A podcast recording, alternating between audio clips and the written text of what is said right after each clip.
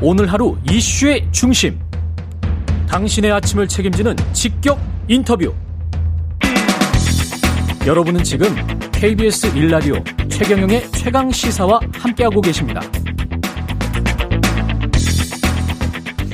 네, 대검은 한명숙 전 국무총리 사건의 모해 위증 의혹에 대해서 불기소 불기소 결론을 내렸습니다. 이에 대해서 박범계 법무부 장관 재지 재지위를 하지 않겠다면서 사실상 수용 의사를 밝혔고요. 하지만 절차적 정의를 기하라는 수사지휘권 행사의 취지가 제대로 반영된 것이냐 의문이라며 강한 유감을 표명했습니다. 검찰의 수사 관행에 대한 대대적인 감찰을 하겠다고도 밝혔는데요. 먼저 검찰 출신 변호사죠. 김경진 전 의원 연결해서 이야기 나눠보겠습니다. 안녕하십니까? 네, 안녕하십니까? 김경진입니다. 예, 예. 이번 그 대검 결정에 관해서는 어떻게 보셨습니까? 무혐의.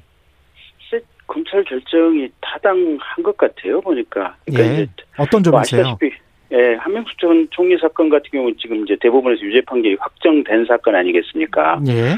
거기다가 이제 돈을 검찰에서는 이제 주었다고 진술했다가 법정에서는 증언을 바꾼 한만호 씨에 대해서도 그 바꾼 증언이 위증이다라고 이제 유죄 판결이 대법원까지 확정이 됐었던 사건이고요. 예. 지금 이번 모의 위증 사건은 그 한만호 씨 이제 증언 번복과 관련해서 예. 그때 당시에 교도소 동료 수감자들에 대해서 검찰이 그 상황과 관련된 증언을 좀 허위 증언을 하도록 압력을 가했느냐 지금 이제 이게 어떻게 보면 핵심 피의 사실인데. 예, 네. 맞습니다. 예.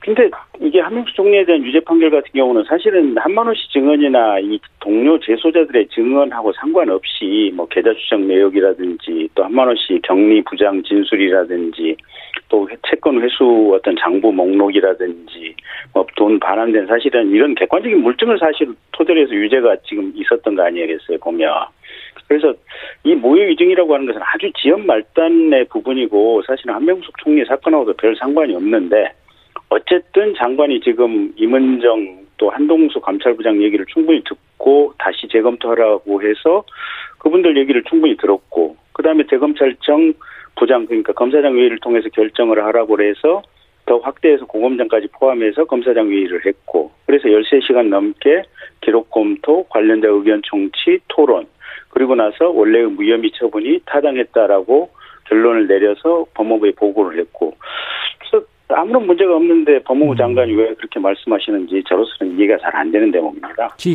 지금까지의 과정은 아무런 문제가 없다 이렇게 생각을 하시는 거고 예. 그 박범계 법무부 장관은 회의에 당시 수사팀 검사를 부른 것 자체를 이해할 수 없다 이렇게 이야기를 하고 있는데요. 근데 이게 이제 수사팀 검사가 결국은 이제 이 예. 모의 위증의 피의자인 셈 아니겠습니까 보면. 피해자 피해자가 피의자 피의자, 피의자. 그렇죠 그렇죠 네, 그렇죠 예. 모의 위증 사건의 피의자인 셈인데 예. 우리가 경찰도 그렇고 검찰도 그렇고 수사를 할 때 모든 사건에서 피의자로 지목된 사람의 얘기를 들어보고 조사하지 않나요? 아 피의자 그러니까, 조사이었을 뿐이다. 그렇죠. 그러니까 가능한 모든 관계자의 의견을 다 들어보고 누구 말이 사실인지 이런 상황을 판단해서 조사를 해야 되는 것이 분명한 것이고 음. 특히 지금 법무부 장관의 수사지 보면 이문정 연구관에게 충분히 어떤 진술의 기회를 들으라 그랬는데 기회를 주라 이렇게 얘기했는데 그때 당시에 지금 이 어미준 부장검사 출석시켜가지고 이문정 연구관한테 물어보라고 기회를 준 거 아니겠습니까? 예. 그러니까 이문정 연구관이 당시 이 어미준 검사가 이렇게 교도소에 있는 수감자들을 회유했다라고 하는 상황에 대해서 충분히 물어보고 당시 그 자리에 어떤 심판관으로 참석한 검사장이나 고검장들 설득할 수 있으면 된 거 아니겠어요 보면. 예. 그래서 오히려 피, 이 당시에 지금 조사했 던 어미중 검사를 참석을 안 시켰다면 오히려 더 문제가 됐을 것이다. 저는 그렇게 생각하고 있습니다. 그렇군요. 대검찰청은 합리적 의사결정을 결정 과정을 거쳤다 이렇게 에, 이야기를 하고 있으니까 대검찰청 입장하고 변호사님 입장하고 비슷한 것 같고요. 일단 근데 네. 이제 대검 회의 내용이 언론에 이제 유출된 것에 관해서는 어떻게 생각하십니까? 근데 이게 당연히 음. 유출이 아니고 유출이 아니다. 이 과정 자체가 언론에 정식으로 공표를 해줘야 되는 사안 아닌가요? 그 그러니까 15분, 20분 후에 바로 이제 특정 언론에서 바로 그러니까 보도를 그러니까 하는 게 그 이제 특정 언론이 뭐 제주껏 취재를 했든지 아니면 누구 검사장이 사실상 누군가 연결돼서 그냥 그대로 상황을 중계해 줬을 수도 있고 뭐 가능성은 여러 가지가 있는데 음.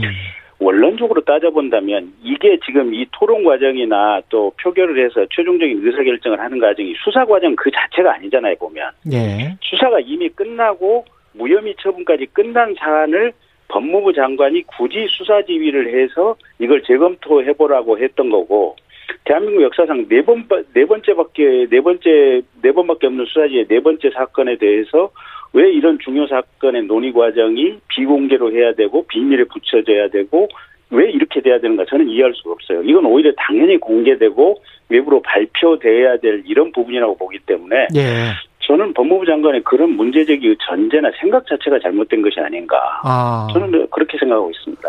그러면 그 법무부와 대검이 합동 감찰을 해 나가겠다. 이 사건 실제와는 별개로 수사팀에 관해서 함명수 사건 수사팀에 대, 해서 네, 이, 네. 이 것 자체도 이제 문제가 있다 이렇게 보시나요?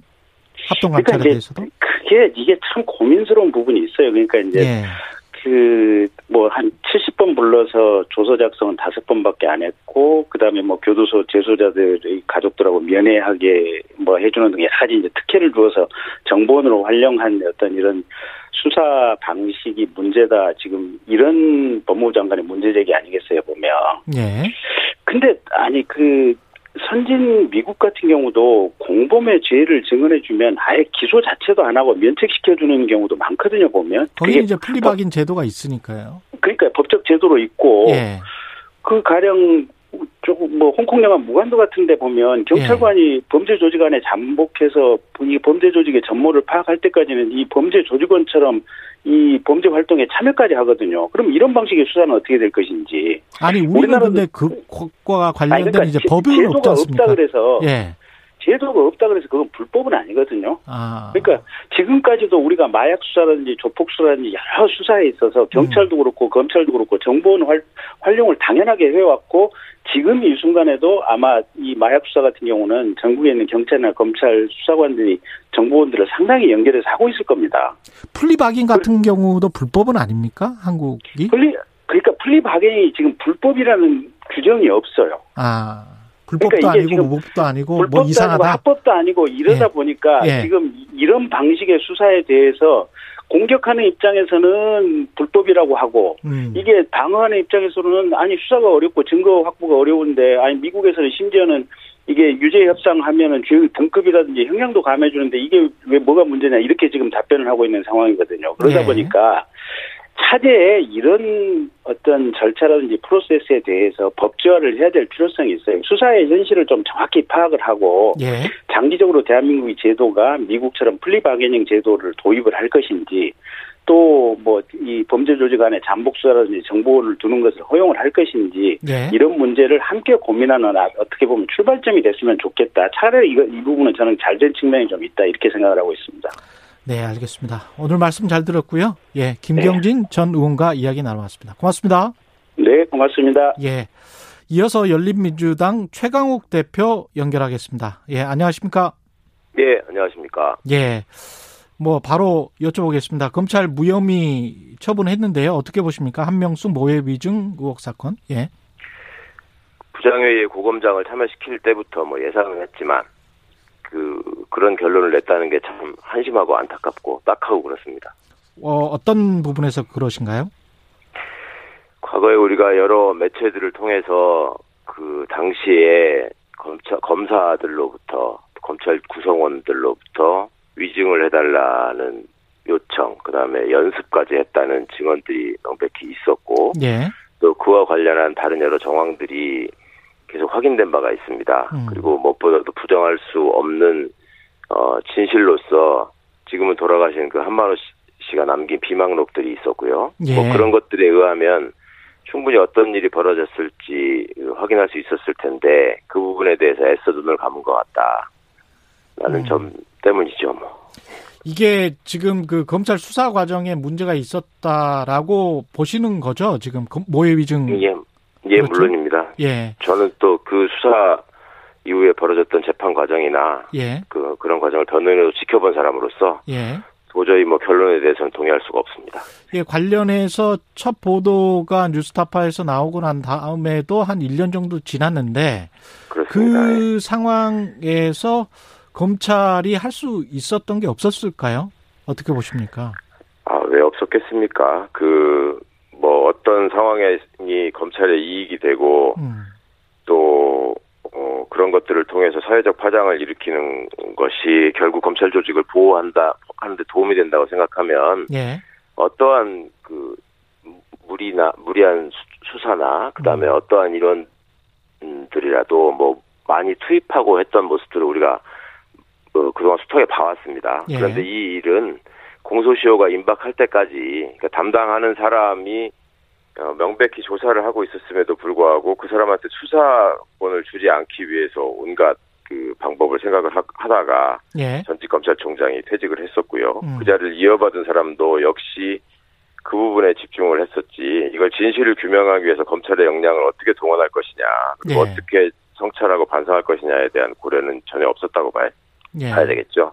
결국 불기소 결정이 내려짐으로써 사법적인 판단은 못 받게 됐고 합동 감찰이라는 건 어떻게 보면 이제 행정적인 판단인데 네. 이거는 박 박범계 장관의 행보는 어떻게 보십니까? 그 애초에 장관의 수사지휘권이 제대로 이행될 것이라고 어, 기대하셨을 겁니다. 왜냐하면 법률가로서 기본적으로 장관이 갖고 있는 인식이 있고 예. 또그 과거에 이제 윤석열 총장이 있을 때에도 장관의 지- 수사지휘는 형사권이다라고 얘기를 했잖아요. 예. 그리고 수사지휘에 담긴 의미가 그 기록도 보지 않은 사람들끼리 모여서 법적으로 근거 없는 회의에서 조사를 직접 진행하고 기록을 숙지한 사람의 얘기도 들어보지 않고 내린 결정이다라는 점에서 대검 부장회의라는 공식 회의체에서 결정해라라고 음. 얘기를 한 거였기 때문에 예. 그런 장관의 수사지휘의 취지를 존중해서 결정을 했어야 되는 일인데 음. 느닷없이 이제 중간에 고검장들을 더 포함시키겠다 이런 제안을 대검처장이 하고 예. 장관은 전화로 보고해 온 상황에서 그러면 그렇게 해서 조금 더 신중한 논의를 하겠다고 하는데 그거를 받아들일 수밖에 없었을 거고요. 예. 그러면 그 결, 결론이 맺어지는 과정에서는 장관께서 이번에 지적한 것처럼 적법 절차를 철저하게 준수하면서 공정성을 담보했어야 되는데 음. 그러지 못하고 이 중요한 사안에서 이렇게 공소시효를 지나치게 하는 결론을 내려버렸기 때문에 예. 이거 비교해 보시면 과거에 조국 장관 부인 정경심 교수에 대해서 무리하게 공소 제기를 하면서 그 국회가 열리는 날 음. 뭐라고 했었습니까? 공소시효가 임박했기 때문에 이건 이렇게 할 수밖에 없는 것이다 라고 하면서 나중에 그와 전혀 상반되는 내용의 공소장을 또 제출하면서까지 공소시효를 그 넘기지 않기 위해서 굉장히 애를 쓰는 모습을 보셨잖아요. 예. 그때와 지금과 과연 공소시효의 성격이 법적으로 달라진 건 아무것도 없는데 달라진 것은 검찰의 이해관계인 부- 이해관계일 뿐인 것이죠. 예.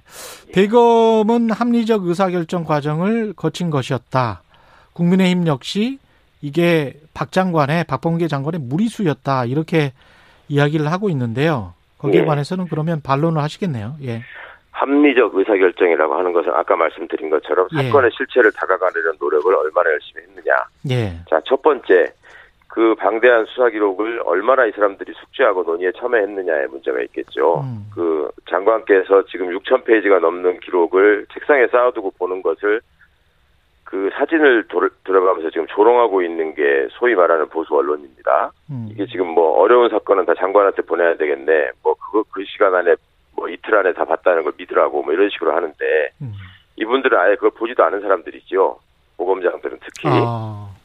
예. 자, 예, 보지도 않았고, 그 다음에 그, 어, 논의를 진행하는 과정에서 당사자인, 그러니까 위증교사의 당사자로 지목되고 있는 어미준 부장검사를 느닷없이 오후에 출석시켰다는 거 아닙니까? 예. 이 부분을 이제 적법 절차를 훼손한 것으로 장관이 지적을 했는데, 예. 검사들은, 어, 법정에서 피고인들과 늘 어, 맞서서 재판장에게 사안의 실체를 설명하는 사람입니다. 예. 어미준 부장검사를 출석시킬 거였으면 그 제보한 한은상 씨나 아. 또 증언의 당사자였던 김승훈 최영락 씨를 함께 출석을 시켰어야죠. 또 다른 피의자들. 예. 그렇죠. 음. 그것이 공격과 방어가 대등하게 벌어질 수 있는 조건 절차의 한 요소 아니겠습니까? 근데 그렇게 하지 않았죠. 음. 그다음에 결정을 하는 과정에서도 검찰 구성원들이 갖고 있는 그 뭐 조직지향적인 근성이라고 할까요? 뭐 그런 것들 조직 우선적인 근성이랄까 이런 것들을 감안하자면 예. 무기명 투표를 했어야 됩니다. 그런데 지금 보도되는 내용에 비추어서 유추해 보면 이 사람들이 기명 투표를 한 것 같아요. 예. 예, 그러면 기명 투표를 하는 과정에서 내가 어떤 의견을 행사했는지가 다 드러나게 되는데, 음. 그리고 본인들끼리 보안각서를 써서 뭐 비밀, 오간 얘기를 하지 말자라고 얘기를 했다고 하면서 나오자마자 바로 조선일보를 포함한 특정 언론들의 바로 내용들이 유출이 되기 시작했죠. 예. 자, 그런 상황에서 어떤 사람이 마음 놓고 자신의 의견을 그대로 표명할 수 있을 것인가. 저는 그것이 대검 부장들 두 명이 기권을 했다라고 지금 얘기들을 하고 있는데, 예. 거기에 포함되어 있다고 생각합니다. 그 사람들이 왜 기권을 했겠습니까?